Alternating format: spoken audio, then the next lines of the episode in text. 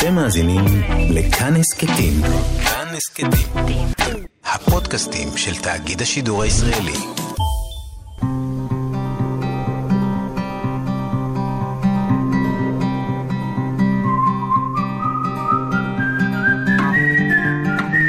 אחת פלוס חמש. אורחים וספרים עם ענת שרון בלייס. שלום לכם מאזינות ומאזיני כאן תרבות והתוכנית אחת פלוס חמש. אז אנחנו בבית, מתרחקים מן הקורונה, אבל מותר לנו להתקרב לספרים. האורח שלי היום הגיע אלינו מרחוק, מקיבוץ אילות שצמוד לעיר אילת, ועם חמישה ספרים אהובים ועוד סיפורים. במאי התיאטרון שי פיטובסקי, המנהל האומנותי של תיאטרון אלעד, שממוקם ופועל בחבל אילות שבערבה. אילות ובאילת, כן. אילות ואילת, זה צמוד, קיבוץ אילות. ושם הוא מותח אה, תרתי משמע את גבולות התיאטרון והשפה התיאטרונית. ולפני שנפנה לספרים שלך, שחלק מהם גם באו ובאים לידי ביטוי בתוך התיאטרון שלך, תספר לי איך אתה מותח את הגבולות. כי אני אגיד עכשיו באופן פשטני וכללי, שבהצגות שלכם שאתם עושים בשנים האחרונות, אתם כן. משתפים את הקהל כחלק מן ההצגה. כן. אם זאת ההצגה של אה, לורקה ירמה, שבה הקהל הולך איתכם במדבר, mm-hmm. כחלק מן ההצגה. אם זאת ההצגה אה, הזקן והים, שבה הקהל מקבל כיסוי עיניים, הזקן והים של המינגווי, שאיבדתם אותו לתיאטרון, והוא לא רואה את ההצגה, הוא רק שומע. שומע. אתם כן. מנסים לפתח איזה חוש, זה ממש כמו לשמוע רדיו. נכון.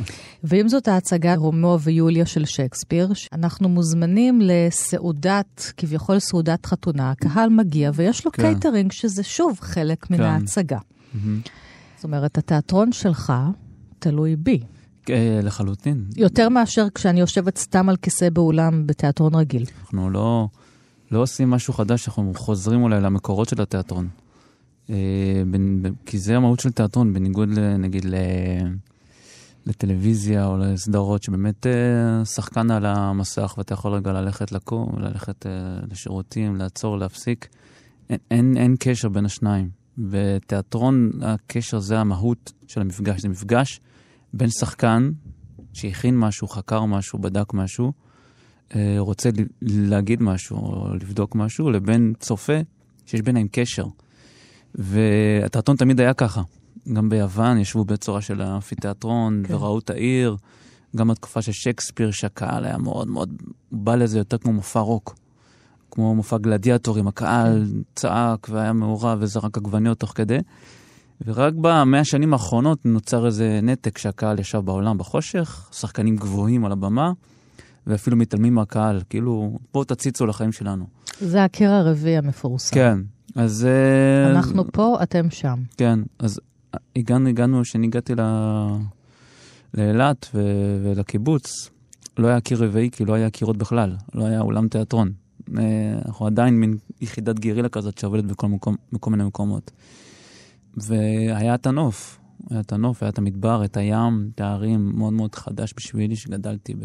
פה במרכז. אה, וגם אחרי שבע שנים שהייתי בהבימה, במרתף, שזה אולם נחמד, אבל ככה בקומה תחתונה, בתוך הקובייה כן. הזאת, אז אה, הרגשתי שאני צריך אה, להעיר את עצמי ולנער את עצמי וליצור בתוך הסביבה הזאת. ואז אתה אומר, הטבע מחייב אותי גם לחזור ולחשוב אחרת על הקהל שלי. כן, הטבע הוא, הוא גם מעורר השראה, גם בלורקה הוא... שואלים מי, מי מעצב התפאורה בהצגה, אנחנו אומרים שאלוהים הוא המעצב האולטימטיבי. ויש משהו בטבע, אה, וגם במשחק שמחובר לטבע, שהוא על-זמני והוא לא אופנתי. כי לפעמים תיאטרון וכל אמנות רוצה להיות מאוד אה, אופנתית, אה, להתחבר ל, לאמצעים הטכנולוגיים שיש בלבוש. ו... יש משהו בטבע שהוא... שהוא, שהוא, שהוא על זמני, אתה לא יכול להגיד על העץ, מה, הוא כבר לא באופנה, הוא לא אופנתי, הוא כבר הוא לא נראה טוב, הוא כן. צריך לעשות לו סטיילינג לעץ הזה, או, או הסלע הזה, תשמע, הוא כבר לא, הוא מיושן. אז בוא נחזור אבל לקהל. בוא ניקח אפילו את הדוגמה של המינגווי. כן. למה שאני אגיע לתיאטרון, שהוא חוויית אה, עיניים, mm-hmm. לא פחות מאוזניים, גם הטקסט חשוב כמובן, גם הדיבור, ואתה תאמר לי, עכשיו את לא רואה כלום. את בעצם יושבת שעה או שעה וחצי ואת רק מקשיבה. כן. למילים של המינגווי ולשחקנים. אה, מצד אחד זה הכי קרוב באמת לחוויה של הספר, שאתה, שזה משהו אינטימי בינך לבין הגיבור, ואתה מכיר אותו רק בעיני רוחך. מצד שני, אה, קול... מקוף. אה, כן, זו חוויה שהיא מאוד מאוד עמוקה, אה, והתדרים שאתה שומע והוויברציות שהשחקנים אה, מעבירים, ביחד עם המוזיקה, יש לנו נגנית של אה, צ'לנית, והמקהלה, יש משהו בדבר הזה שאתה לא רק קורא, אתה בתוך החוויה, היו לנו כמה פעמים שבאמת אה, היה מישהו שיצא כדי להקיק את, יש לו מחלת ים, אז הוא ממש הרגיש בתוך, לא. ה. בתוך הדבר הזה.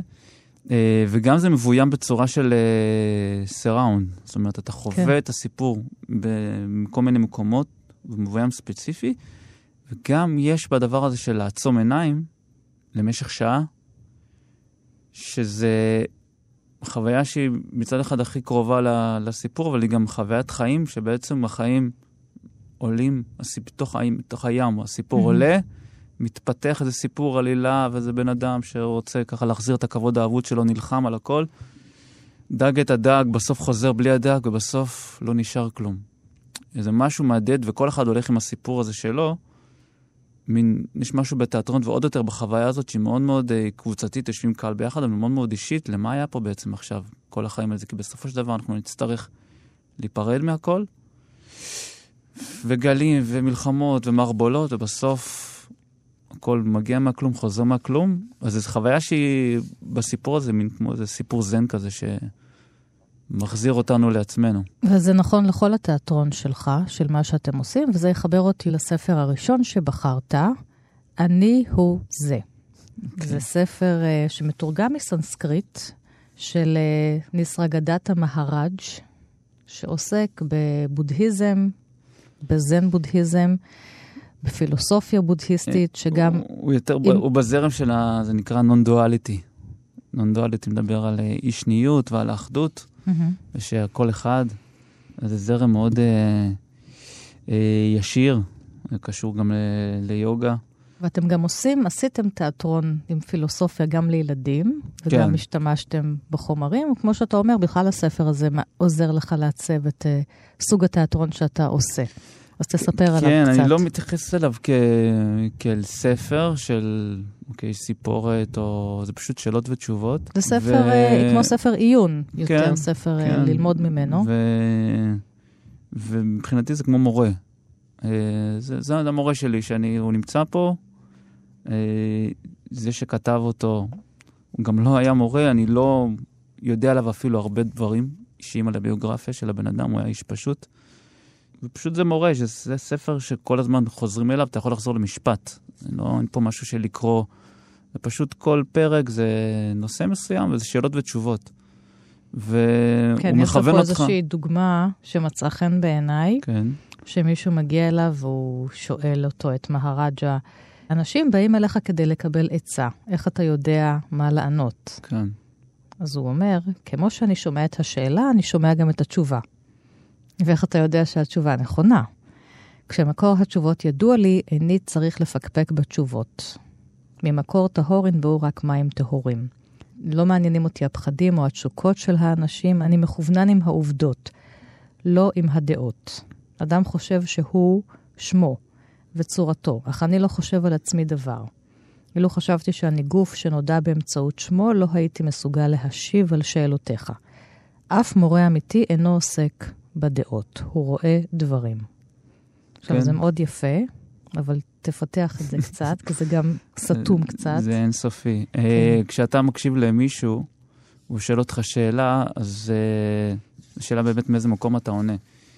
כי הבן אדם שואל שאלה, ואז אתה שומע את הפרשנות שלך על הבן אדם. ואז רוב, רוב הפעמים אתה עונה מתוך מקום הקטן שלך, מתוך הצרות שלך, מתוך הניסיון שלך, שהוא לא רלוונטי בכלל למה שהבן אדם עובר. ולפעמים אתה רוצה שהוא יעשה X או Y כי אתה חושב שהוא צריך ככה. אבל מי חושב את זה? זו המחשבה שהיא מאוד מאוד מותנית ומאוד מאוד צרה. אז הוא מדבר על מקום שהוא מעבר למחשבה, מקום שהוא, שהוא השקט, שהוא מקום שהוא אוניברסלי. זה כמו הדף הלבן שבתוכו יש מילים. אז אם אתה מאפשר לעצמך לשהות במקום השקט הזה שלא חולפות בו מחשבות, ומשם תבוא התשובה, אז התשובה היא לא אישית. זה כמו שבן אדם בא לשאול שאלה את המעיין, או לשאול את העץ. העץ עונה לו באמצע, בעצם הנוכחות שלו, אתה כבר mm-hmm. מקבל את התשובה. כי הוא בעצם מחזיר אותך לעצמך. זה מה שמורה טוב עושה. הוא פשוט, אתה שוהה לצידו בדממה שלו, וה, והתשובות מגיעות לא מזה שהוא מביא מהניסיון שלו, להפך, הוא מביא מהחוסר ניסיון שלו, אלא ממקום שהוא, שהוא פרש, שהוא נקי, שהוא מאוד מדויק.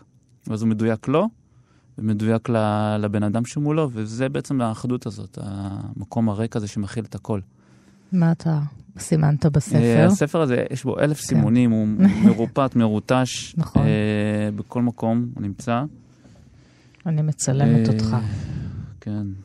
בזמן שאתה קורא. טוב, זה דברים כל כך... הוא אומר שבתרגול האדם, מזכיר האדם לעצמו בכוח את העובדה שהוא הוויה טהורה, שהוא אינו דבר מסוים, גם לא מכלול של דברים מסוימים. אפילו לא סך כל הפרטים המרכיבים את היקום.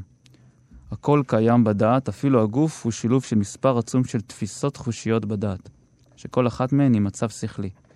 אם אתה אומר, אני הגוף, הראה לי את זה. ואז השואל אומר, הנה, הנה זה. אז אומר לו, רק כשאתה חושב על זה. גם הדעת וגם הגוף הם מצבים מתחלפים לסירוגין. סך כל ההבזקים הללו יוצר את האשליה של קיום. אומר לו, תחקור מה תמידי בחולף, מה ממשי בבלתי ממשי, וזו, וזהו התרגול, זאת העבודה. בעצם מפנה אותך, אנחנו כל כך עסוקים בחולף, במשתנה, בסיפור, אה, אבל מה נמצא, מה נמצא כל הזמן? מה תמידי בתוך החולף? מה לא, עובר, מה לא עובר שינוי? מה היה תמיד? מה נמצא תמיד? מה נמצא ברקע של הדברים? ולשם הוא מפנה את התשומת לב של, ה, של השואל. אה, וזה מקום שהוא מעבר למילים, כי כל מילה היא עוד מחשבה, היא עוד רעיון, אז מה, מה נמצא מעבר לזה? איך זה משמש אותך בתיאטרון? אה, אני חושב שכל כל מקור של יצירה אמיתי נובע משם. מתוך, אתה, אתה בא עם איזשהו רעיון, עם איזשהו משהו, כוונה, ונכנס לחדר חזרות, וקורים דברים אחרים לגמרי ממה שאתה חשבת, ותמיד המציאות הרבה יותר יצירתית, הרבה יותר עמוקה, הרבה יותר נדיבה אה, ממה שאתה חושב. והיא לא אישית. כן. זה לא שאתה יצרת, זה פשוט נותן מרחב לשחקנים, זורק להם כמה טיפות, שם איזה מוזיקה. ווואו, ואתה בלרגע מרפה שנייה מהרצון להיות אני היוצר או אני הרקדן, גם כשחקן, גם כיוצר, ולאפשר לריקוד פשוט לקרות, להגיד, אוקיי, החיים זה הרקדן, ואני עכשיו, בואו ניתן להם לקחת אותי, ופשוט מגיעים למקומות uh, הרבה יותר uh, עמוקים, אותנטיים וחדשים. Uh, זה, זה המקור באמת של, של יצירה אמיתית, מקור של, מקור של הוויה טהורה, שהוא לא מותנה ב... בזיכרונות שלנו. כי כל מה שאני יוצר מתוך הזיכרון זה כבר, אוקיי, פה איזשהו מקום ראיתי, אז אני קצת כבר מחכה את זה. זה נקודה להתחיל ממנה, כי כולנו מושפעים, כולנו, אה, יש לנו משפטים בראש, טקסטים בראש, תמונות שראינו. אבל זה נקודה שאתה מתחיל ממנה, ואתה, ככל שאתה צולל יותר עמוק, פתאום, פוף, מתחילים לעלות דברים שלא דמיינת בכלל שתגיע אליהם. איפה פגשת את הספר הזה, אני הוא זה? אה, הספר המרופט הזה? המרופט, כן. אה, היה לי מורה שהייתי הולך אליו, בהוד השרון, פעם בשבוע, פעמיים בשבוע, בן אדם שהקדיש את חייו לחקירה, קוראים טקסטים ופשוט יושבים בשקט. והוא היה מקריא, לפעמים קטעים מה, מהספר הזה או ספר אחר, וזהו. וברגע שהספר הזה הגיע אליי, אז uh, הפך, ל, הפך למורה קרוב. אז נעשה כאן הפסקה מוזיקלית. אוקיי. Okay. תעצמו עיניים. תקשיבו.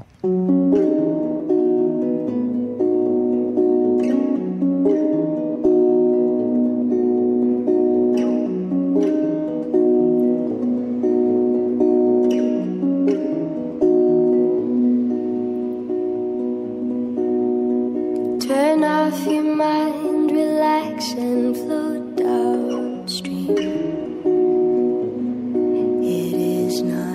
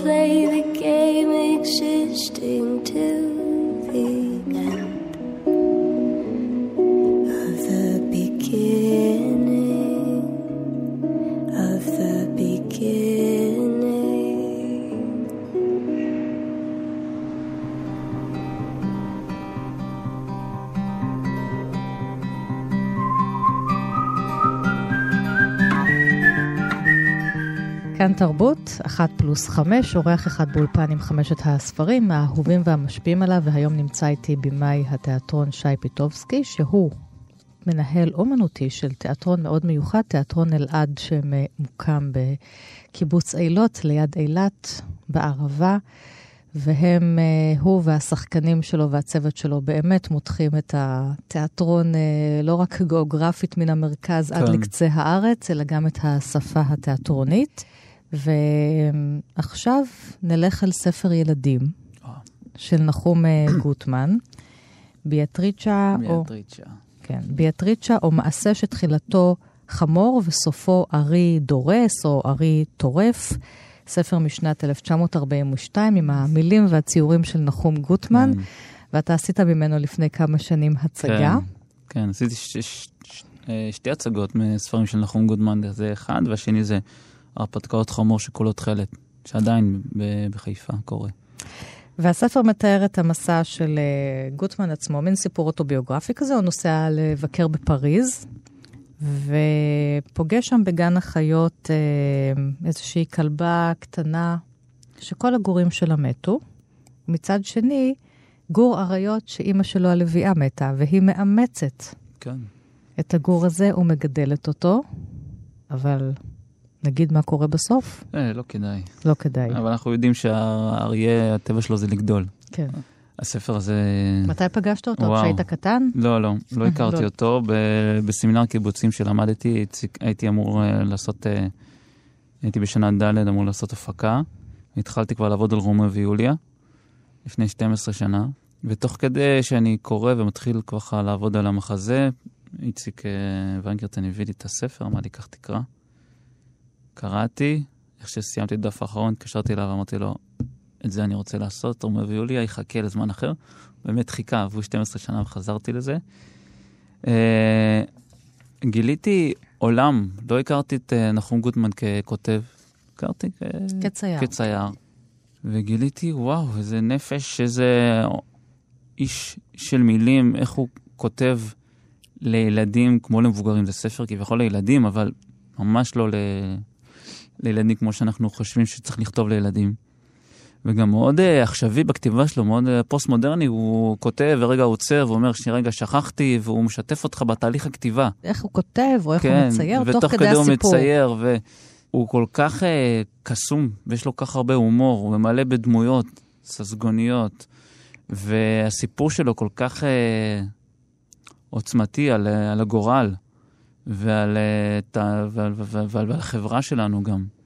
מה הפך להיות uh, הגן חיות הזה, שהכלבה שאף אחד לא רצה אותה בהתחלה, זו כלבה שהייתה בבית של... Uh, מין כמו אכסניה כזאת שכולם חרשים שם, למה הם חרשים? כי בבית הזה עוברת רכבת כל שתי דקות. אז היחידים שיכולים ללון בבית הזה זה רק חרשים. ובאטריצ'ה שם היא הייתה כלבה של בעלת הבית, ואז הולידה גורים, ובעלת הבית קינאה בה, והרגה את הגורים שלה, ואף אחד לא רצה את הכלבה הזאת, אמרו שהיא מסריחה.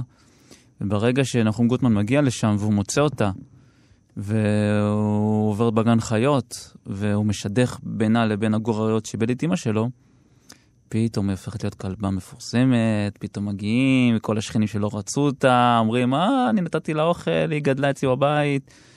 והיא הופכת להיות מין אה, המפורסמת ביותר בכל פריז, מגיע נשיא צרפת, ומתחילים למסחר את, ה, את, ה, את ביאטריצ'ה, הכלבה. כן. וככל שהחברה יותר ממסחרת אותה ועושים תמונות וחולצות, ככה הסכנה אורבת באופק. ונחום גוטמן גם כן קצת מסתחרר, אה, כי הוא, הוא צייר אותה, והציור שלו הולך להיות מוצג עכשיו בנשיא צרפת, קונה את הציור שלו, אז הוא גם קצת הולך ומסתחרר, מ- הוא מודה בזה. הוא מנסה להציל אותה, אבל לא מצליח, וכבר המערכת נכנסה לכזה סחרור, שהסוף ידוע מראש, אבל אף אחד לא יכול לעצור את, ה... את, ה... את המוות שהולך להגיע. תקרא קצת אה, מן הספר הזה. אני אקריא את ההתחלה, גם מאיר שלו כותב על הסיפור הזה ב- בספר שלו, בעיקר על אהבה, מהמם. וזה מתחיל אה, כמו בראשית, וזאת תהיה ההתחלה. ביום בהיר אחד חבשתי את חמורי ורכבתי אל רופא הבהמות שבמושבה. החמור שלנו חש כאב בשן, היה מרוגז ועצבני. כשבאנו לבית הרופא אמרו לי שהרופא הלך. השארתי את החמור בחצר ונכנסתי למסדרון לחכות לרופא. ישבתי וחיכיתי. כשבא, יצאתי להכניס את החמור, ולא מצאתיו. הלך לו לטייל. ועד שעלה בידי לתופסו, שוב הלך הרופא. הוזמן אל פרה גוועת. ישבתי שוב וחיכיתי, ישבתי וחשבתי. אכן, זהו יום שאין עמו תועלת. לאוזניי הגיעה שיחת שני אנשים שישבו סמוכים זה לזה, ושוחחו ביניהם בידידות. אמר האחד, וזכור נא, כשתבוא פעם לפריז, אל תזכור לך חדר ברחוב ז'ורג' קוביה ליד גן החיות, בית מספר 32, קומה שנייה. מדוע? שאל חברו בתמיהה. כי על גג הבית הזה ועל שאר כל הבתים שלאורך כל הרחוב ההוא עוברת רכבת. כל שני רגעים באה רכבת אחרת, וכך נמשך הדבר 19 שעות ביממה. התחלתי לחשב במוחי כמה פעמים שני רגעים יש ב-19 שעות, ובעוד אני מחשב נכנס הרופא. הרופא הציץ בחמור ואמר, תמיד קוראים לי אחרי שהבהמה כבר פשטה את הרגליים, רק אז מתחמם הלב ואין חסים על כסף. גם על חיות טרף יש לרחם יותר מכפי שמרחמים כאן על ידידנו הסוס, הפרה והחמור. וכי ימות חמורי מכאב שיניים? שאלתי. הרופא פתח את פי החמור, הסתכל בו ואמר, לחמורך שיניים בריאות, למה באת אליי? שילמתי לרופא שכרו, עליתי על חמורי וחשבתי, אכן, יום אבוד. מדחי אל דחי. יש החמור, הרופא איננו. יש הרופא, החמור איננו. ישנם שניהם, אין כאב שיניים. לא הספקתי לעשות ביום הזה ולא כלום. היום עבר בלי כל תועלת. אבטיח רקוב. אך לא כך היה הדבר, כפי שנראה מהמשך הסיפור. עד כאן ההקדמה. והמשפט הקטן הזה שאומר לו, אל תזכור חדר, כמובן שכמה שנים אחרי זה, נחום גוטמן מגיע לפריז, עם שני מזוודות ברציף רכ- רכבת, ונהג ה- נהג שם, נהג הרכבת שואל אותו, נהג המונית, אומר לו, לאן אתה רוצה להגיע? והדבר הראשון שיוצא לו מהפה זה רחוב ז'ורג' קוביה מספר כן. 32. אה, וכך מתגלגל הסיפור, איך הגורל מגלגל אותו. משחק מסוכן. פעם עמדתי וציירתי את תמונת האם והבן. האם זאת הביאטריצ'ה, כן. הכלבה, הבן זה האריה, שגור האריות שכבר הולך וגדל. בתה הייתה שמחה רבה, הם שיחקו בכדור העץ. הגור היה מגלגל את הכדור בכוח רב, ומי שפגע בביאטריצ'ה היה מפיל אותה. פרנסואה הזקן הכניס לתא שרפרף גבוה, ביאטריצ'ה קפצה עליו, ומרוב תענוג התנועע הזנבה אילך ואילך. הגור ניגש בכובד ראש, הסתכל בזנב ושקע במחשבות. הרים כף רגלו ונגע בו. האם הסתובבה, הבן הוסיף להשתדל לתפוס את הזנב, אולם הפעם לא בכף רגלו, כי אם בפיו.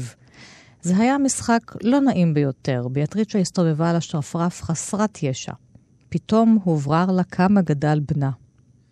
כן, סיפור כל כך הרבה דברים, גם יחסים, אמהות, ילדים, כן. גורל, חברה. אז זה הספר השני, ספר אה, ילדים לכאורה, ביאטריצ'ה, או מעשה שתחילתו חמור וסופו ארי דורס, ראה אור בעם עובד.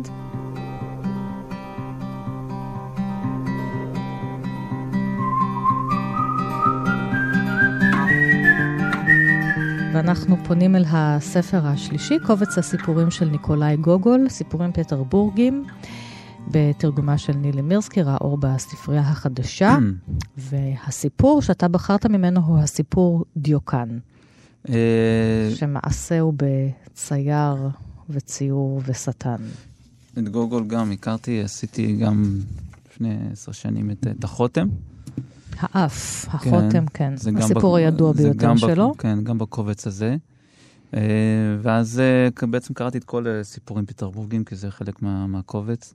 ואז גיליתי את הדיוקן, ומאז הסיפור הזה הולך איתי. ואולי אה, בזמן הקרוב, בשנה, שנתיים הקרובות, נהפוך אותו גם אותו להצגה. סיפור מ-1835, וואו, מדהים.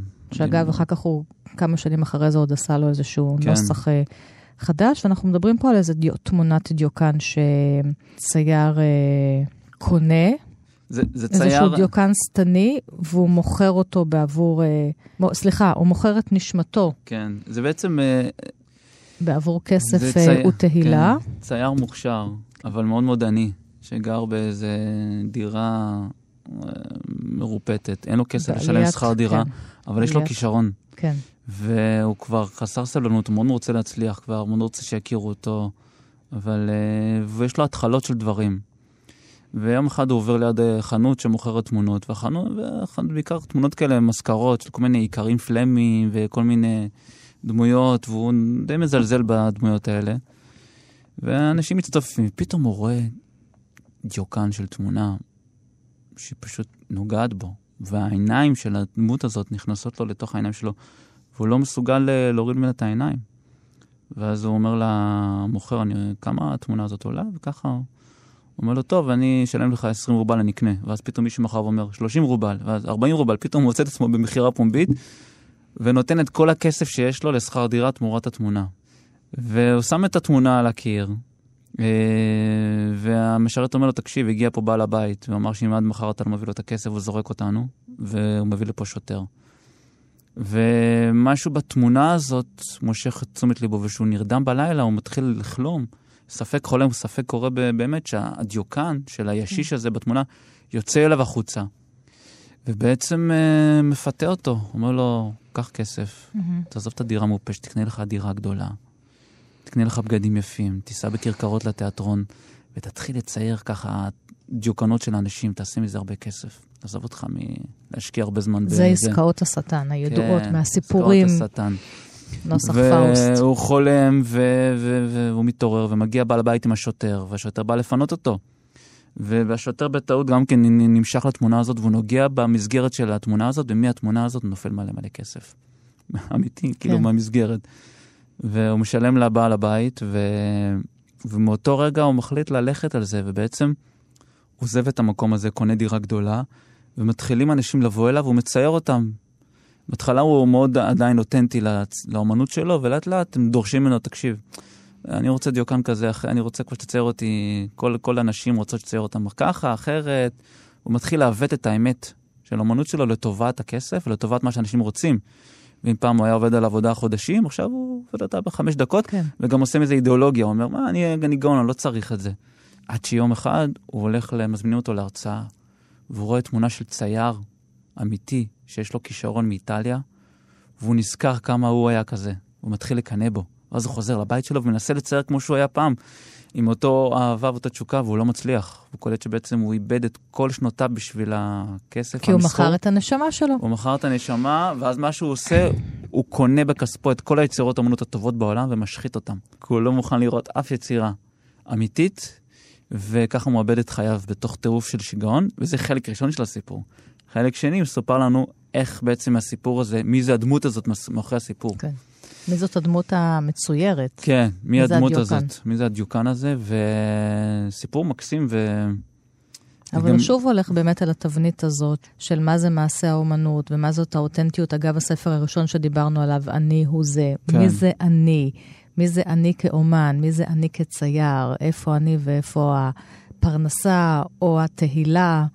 מה זאת אומנות אה, נכונה, מדויקת, אמיתית, אם אפשר לענות על הדברים כן. האלה. מה זאת, בתוך מה העולם זה שלנו שקר? היום, כן. שהוא עולם מאוד אה, תחרותי, הישגי ו- ו- וכסף, באמת המקום של האומן הוא מקום מאוד, יכול להיות מאוד מקום אה, עני גם. אז אתה מפרש את הסיפור הזה גם דרך היצירה והחיים גם שלך. דרך התיאטרון, כן.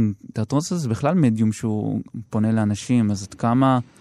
זה גם הסיבה שאני באיזשהו מקום גם עזבתי את המרכז ו- ונסעתי. כן. אה, כי הרגשתי שאם אני נשאר פה לעבוד בתיאטראות הקונבנציונליים, הרפרטואריים, אתה קצת מוכר את נשמתך ואתה הופך להיות מין קבלן כזה, כמו שקצת אה, הגיבור של גוגול. טוב, בוא תעשה הפקה, חודשיים, קח כסף, שחקנים, צא לדרך. אה, מקום של חקירה אמיתית, לעשות הפקה עם הרבה שעות, עם הרבה ימים, זה מה, לאורך שעושים, זמן. זה מה שאתם עושים באילות, כן, עם בתיאטרון אלעד. שחקנים, אה, לעשות הפקות ארוכות, זה דורש קצת מרחק ו- ואיזושהי סביבה ש- שאתה יכול באמת להפוך את התיאטרון לחקירה, למעבדה. כן, כן, לא רק לייצר עוד הצגה ועוד הצגה, אלא. באמת, אה, כל תיאטרון צריך שיהיה לו שפה מיוחדת, ולבנות את הקהל שלו, ואם זה אומר לוותר על, אה, על קהלים בהתחלה, אז צריך לוותר על קהלים ובהתחלה, ולבנות את זה מחדש, ולחנך, במובן הטוב, לחנך אנשים ששום, שתיאטרון זה, זה, זה יצירה מאוד עמוקה ו, ו, ודורש את הקשב לזה. זה לא, זה לא רק בידור, יש לזה עוד אה, רבדים. אז גוגול, הדיוקן, קטע מן הדיוקן של גוגול. הוא שב וניגש אל הדיוקן כדי להתבונן בעיניים הנפלאות ההן, וראה לחרדתו שהן מסתכלות בו ממש. שוב לא היה זה חיקוי של הטבע, אלא אותה חיות משונה שהייתה זורחת על פניו, של מת הקם מקברו. בין שהיה זה אור הירח הנושא עמו הזיה וחלום, ומשווה לכל עצם ועצם צורה חדשה, מנוגדת לדמותו היומית, ובין שהיה איזה טעם אחר לדבר, בין כך ובין כך נפלה עליו פתאום, אין יודע למה, אימה גדולה, והוא חשש לשבת לבדו בחדר. חרש התרחק מן הדיוקן, הפך פניו והשתדל לא להביט עוד לעברו, אבל על כורחו שבו עיניו ופזלו שמה מאליהן. לבסוף פחד אפילו להתהלך בחדר. נדמה לו שהנה בעוד רגע עומד מישהו ללכת אחריו, והוא הסב ראשו במורח לאחור. מעודו לא היה פחדן, אבל דמיונו ועצביו היו רגישים, ואותו ערב לא ידע לפרש לעצמו את החרדה שאחזה בו. הוא התיישב בפינה, אבל גם כאן נדמה לו שהנה הנה, עומד מישהו להציץ מעבר לכתפו הישר בפניו. אפילו נחרתו, הנחירה הרמה של ניקיטה, כן, המשרת שלו, הבוקעת מן הפרוזדור, לא הפיגה את חרדתו. לבסוף קם ממקומו, בלי לשאת את עיניו, הלך אל מאחורי הפרגוד ושכב על מיטתו. מבעד לסדקי הפרגוד ראה את חדרו המוצף אור ירח ואת הדיוקן התלוי על הקיר הישר לנגדו. מלאות פשר ומהלכות אימים אף יותר מקודם ננעצו בו העיניים, ודומה היה שהן ממאנות להביט על דבר זולתו.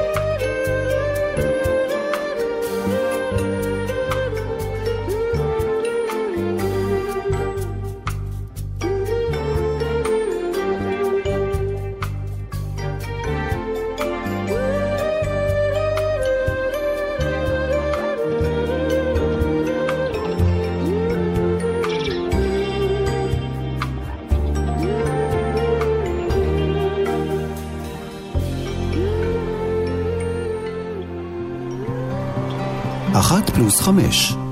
אורחים וספרים עם ענת שרון בלייס. ספרים, ספרים, אהבת ספרים, הספרים האהובים והמשפיעים על האורח שלי, והיום נמצא איתי הבמאי, במאי התיאטרון שי פיטובסקי. הוא מנהל אומנותי של תיאטרון מאוד מיוחד בערבה, ששמו תיאטרון אלעד, שממוקם בקיבוץ אילות, ליד אילת. תיאטרון אילת והערבה. ומדי פעם הם גם מבקרים אותנו פה במרכז, אבל הם נכון. עושים הצגות כל כך מיוחדות. יש הצגות שלא מעט אנשים באו במיוחד לאילת לראות את ההצגה. כן. הם לא באו לאילת לשופינג, לחופש. ולא לדולפינים אפילו. מצוין. פשוט באו לראות תיאטרון.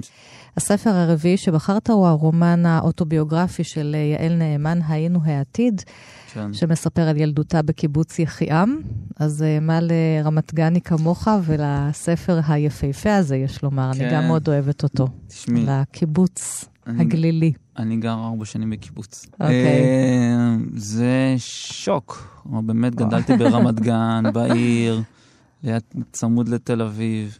אמנם בשכונה, בשיכון ותיקים, שזה מיני קיבוץ בתוך כן, העיר, נכון. עם הפארק הירקון ולידינו. אבל אה, להיות בקיבוץ, אני לא חבר קיבוץ, אני תושב בקיבוץ, אבל לראות את התופעה הזאת מהצד וגם לגור בה, זה חוויה, וואו, מאוד מורכבת, מאוד מיוחדת. אה, אם כי אתה לא בקיבוץ של פעם, שבו הילדים ישנו בבתי ילדים נכון, ולא עם ההורים, הקיב- אתם בקיבוץ של היום. אבל האזור שלנו, אני חושב שזה אחד האזורים עוד האחרונים בארץ שהקיבוצים הם שיתופיים. כן. לא מעט לא קיבוצים. מופרטים. לא מפרטים, שיתופים לגמרי, תקציב משותף, אה, אה, ב- בוועדות, אה, תקנונים. הקיבוץ מאוד מאוד אה, נוכח בחיים של האנשים. אז הדבר הזה מצד אחד אה, קסם לנו החופש הזה בקיבוץ, לדעת שילדים, הילד שלי, לא משנה, יכול להתרוצץ איפה שהוא רוצה. כן, מסתובב לו בקיבוץ, מטפס על העצים, הוא יחף עם חבורה של ילדים. אז זה קצת כמו בסיפורים של אה, יעל נאמן, למרות ששם זה היה כאידיאולוגיה, שאין מסגרת כן, משפחתית. אז כן. מה אתה בוחר לנו מתוך הרומן הזה? מה וואו. תפס אותך שם? יש כל כך הרבה כן. אנקדוטות ודברים, וכשהייתי בכיתה ב', ראיתי בפעם הראשונה מבוגר בפיג'מה. זה היה אבא שלי, שנרדם בזמן המשמרת של אחר הצהריים. באנו לחדריהם יום-יום מחמש וחצי עד שבע ועשרים בערב, למשך שעה וחמישים דקות.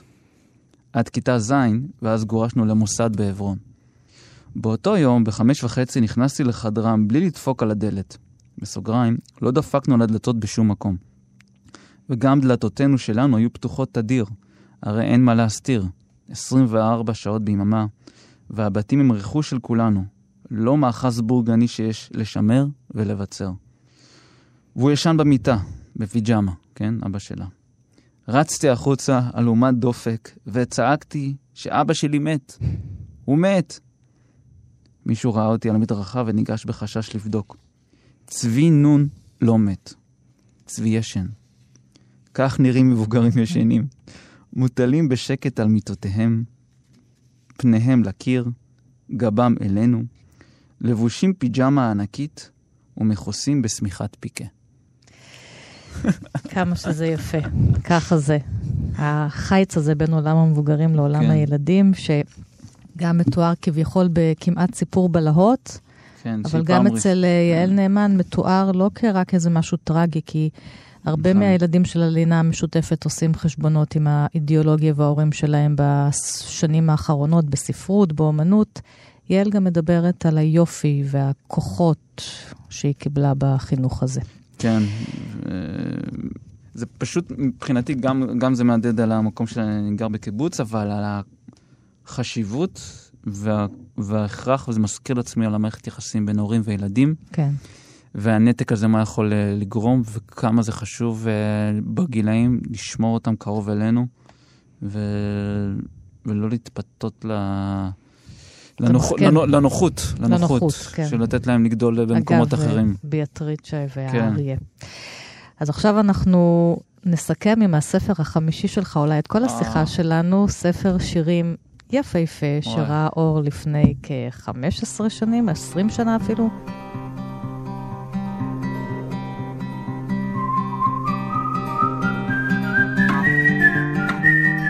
מרק סטרנד, שמשורר אמריקאי שתרגם עוזי וייל וראה אור בהוצאת ידיעות uh, ספרים. מין משורר בודהיסטי, ועוזי וייל כותב בהקדמה, למשל, מהו הדבר הזה שסטרנד יודע ואני לא?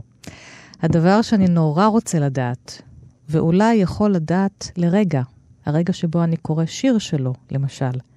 וזה נעלם מעיניי ברגע שהפסקתי לקרוא, אבל למעשה נשאר איתי לנצח, כי ברגע שהרמת את עיניך משיר של מרק סטרנד, המידע הנסתר הזה חוזר להיות חסר צורה, חסר מילים.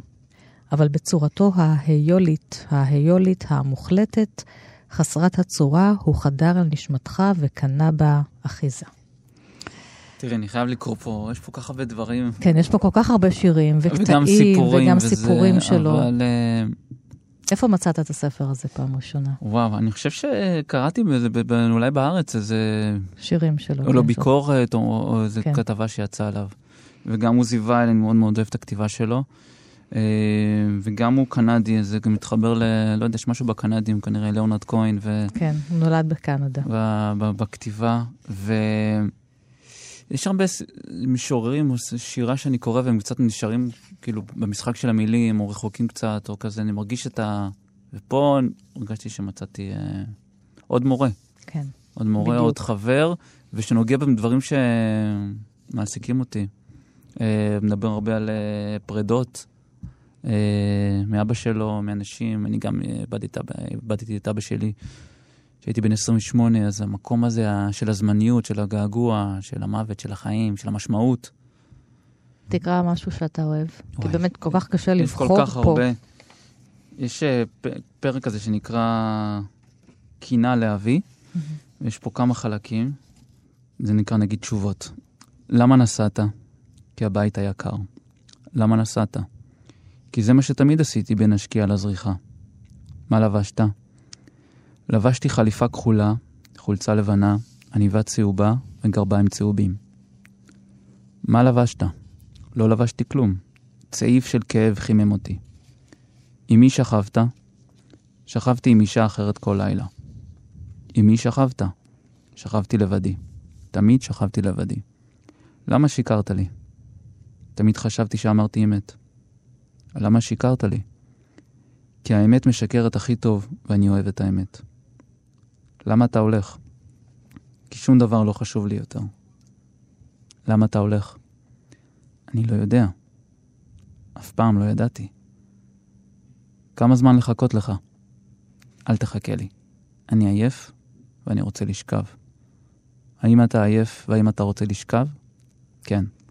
אני עייף ואני רוצה לשכב. זה חשק פשוט לקרוא את הכל, את כל כן, הספר. כן, כן, גם כן, פה עכשיו כן. בקול, אה, בקול רם ברדיו. יום אחד מישהו יכתוב סיפור שבין השאר יספר על פרידתם של אם ובן. על איך היא נדדה הרחק, על איך היא נעלמה באוויר. אבל לפני שזה יקרה, הוא יתאר איך פניהם זרחו באור קלוש, ואיך הבן חש צורך להגיד, אישה, הביטי בבנך. ואז לחבר שעמד קרוב, בן, הבט באמך. ובנקודה הזאת הכותב יניח את איתו, וידמיין שבשעה שהמילים הללו נאמרו, משהו אחר קרה. משהו יוצא דופן, כמו תכלית שהתגלתה, סוד שהוחלף, אמת שאליה הם יהיו, האם והבן, מחויבים. אבל מה זה היה, איש לא ידע. אפילו לא הכותב. מושלם לסיום. על מה דיברנו בתוכנית הזאת? אף אחד לא ידע, אפילו לא, אפילו לא אנחנו אפילו לא שעשינו אנחנו. אותה. כן. אז שי פיטובסקי, במאי התיאטרון ותיאטרון אלעד שנמצא בקיבוץ אילות ובאילת, בערבה. תודה רבה לך. תענוג, תודה רבה אה, לכם, המאזינות ומאזיני 1 פלוס 5. כל התוכניות נמצאות אה, בארכיון שלנו בתאגיד השידור, באינטרנט, ביישומון כאן, ועוד פרטים על התוכניות הללו תמיד בדף הפייסבוק שלי. שבת שלום, נסיעה טובה בחזרה אל המדבר. תודה רבה.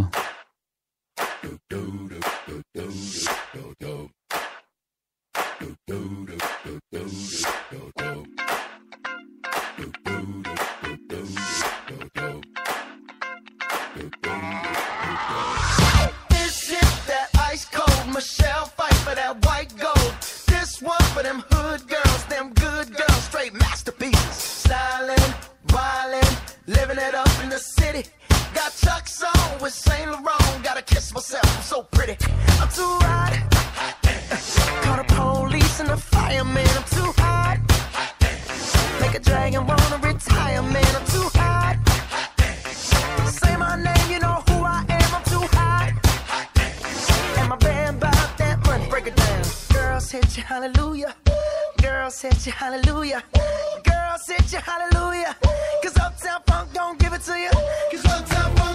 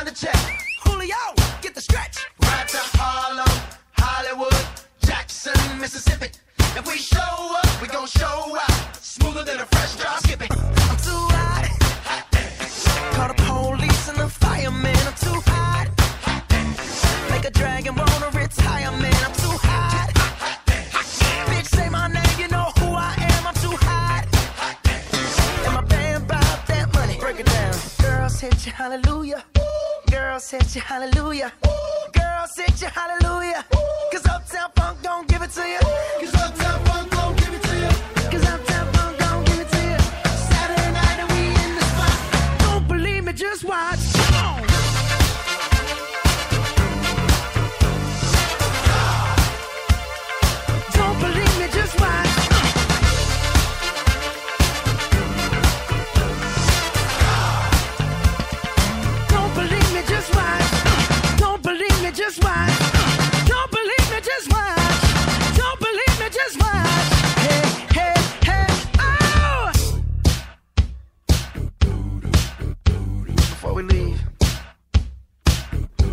Y'all a little something. Uptown, funk you up. Uptown, funk you up. Uptown, funk you up. Uptown, funk you up. I said, Uptown, funk you up. Uptown, funk you up. Uptown, funk you up.